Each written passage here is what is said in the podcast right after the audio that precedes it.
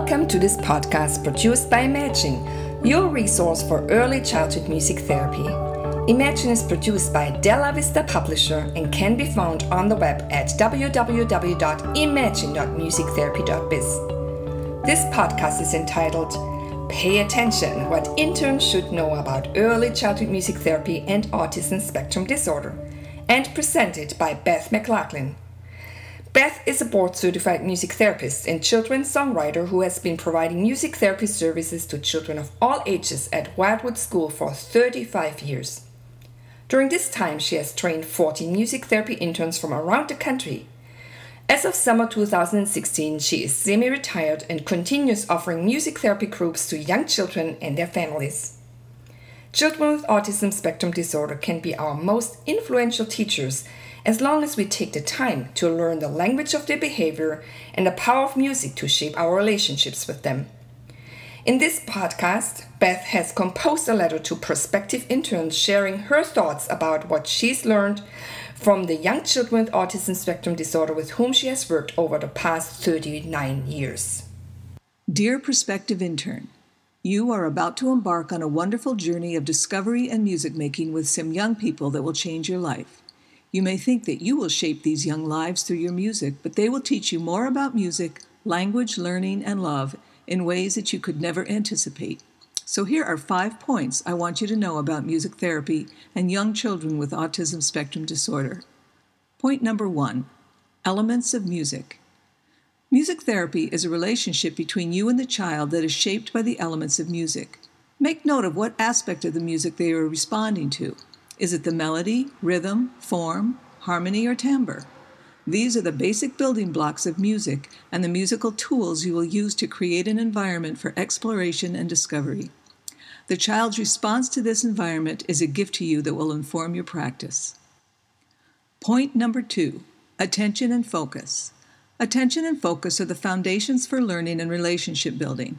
However, attending behavior is not always demonstrated through eye contact. Observe if the child engages in repetitive mannerisms such as hand flapping or vocal stereotypy.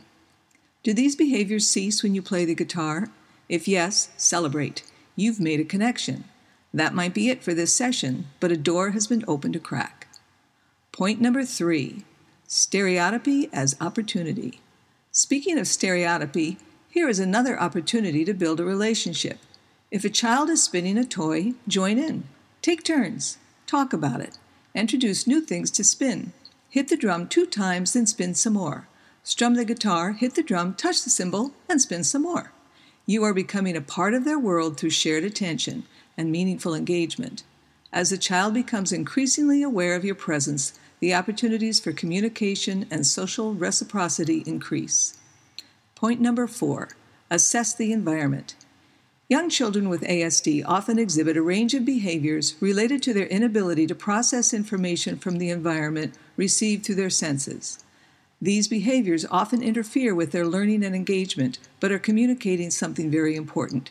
It could be hunger, a buzzing light, an asymmetrical stack of books, or the timbre of a pair of claves. Always assess your environment first. Make sure the child's immediate needs are met and that the environment is free of intrusive noise or distressing stimuli. Point number five play. This is the best part of your job. You get to play every day, but play is serious business. Diane Ackerman describes play as a dress rehearsal for adult life. Through play, we learn the rules of turn taking, social interaction, problem solving, cooperation, and risk taking. But remember, there is freedom in play, and one must choose to engage. As a music therapist, you create a place within the music that invites the child to join in. Be patient and pay attention. You will learn much. Finally, each individual with whom you work will offer something unique to your relationship. They will teach you how they learn and relate to the world in ways that are different from the next child. These discoveries will open up new opportunities for you both musically and clinically. How lucky you are! Have a wonderful internship. Yours truly, Beth McLaughlin. Thanks for listening to this Imagine podcast produced in 2016.